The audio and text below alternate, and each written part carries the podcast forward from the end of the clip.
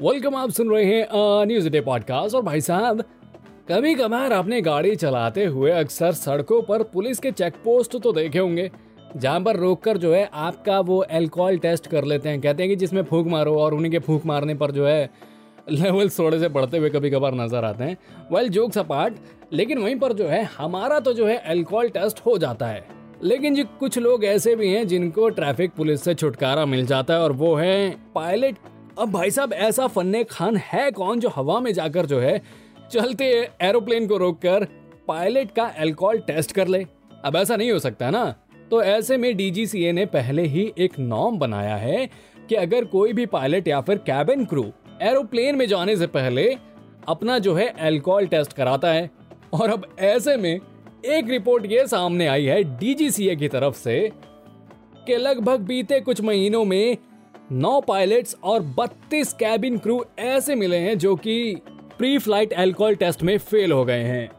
और इसी के चलते जो है कुछ कैबिन क्रू और पायलट्स को 3 साल के लिए सस्पेंड भी किया गया है।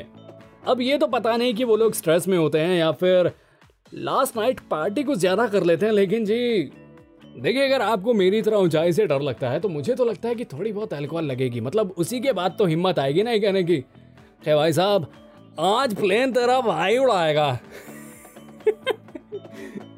वेल, देखिए, अल्कोहल कंजम्पशन जो है इंजीरियस टू हेल्थ, तो ऐसा नहीं करना चाहिए। हम किसी भी तरह से इसको सपोर्ट नहीं कर रहे हैं।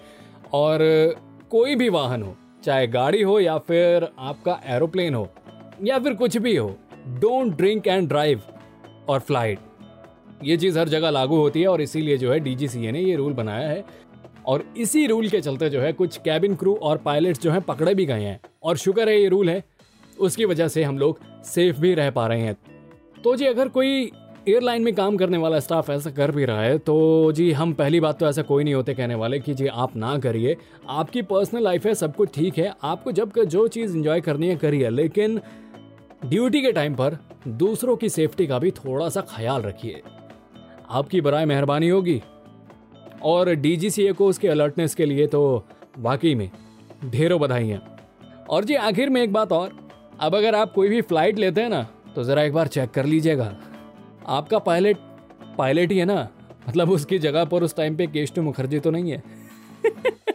जो समझे वो वाइज, जो नहीं समझे अदरवाइज। ऑलराइट, तो ये था आज का न्यूज़ डे पॉडकास्ट। उम्मीद करता हूँ कि आपको पसंद आया होगा। ऐसी ही मजेदार खबरों के लिए बने रहिएगा मेरे साथ। And yes, please do like, share and subscribe to news day.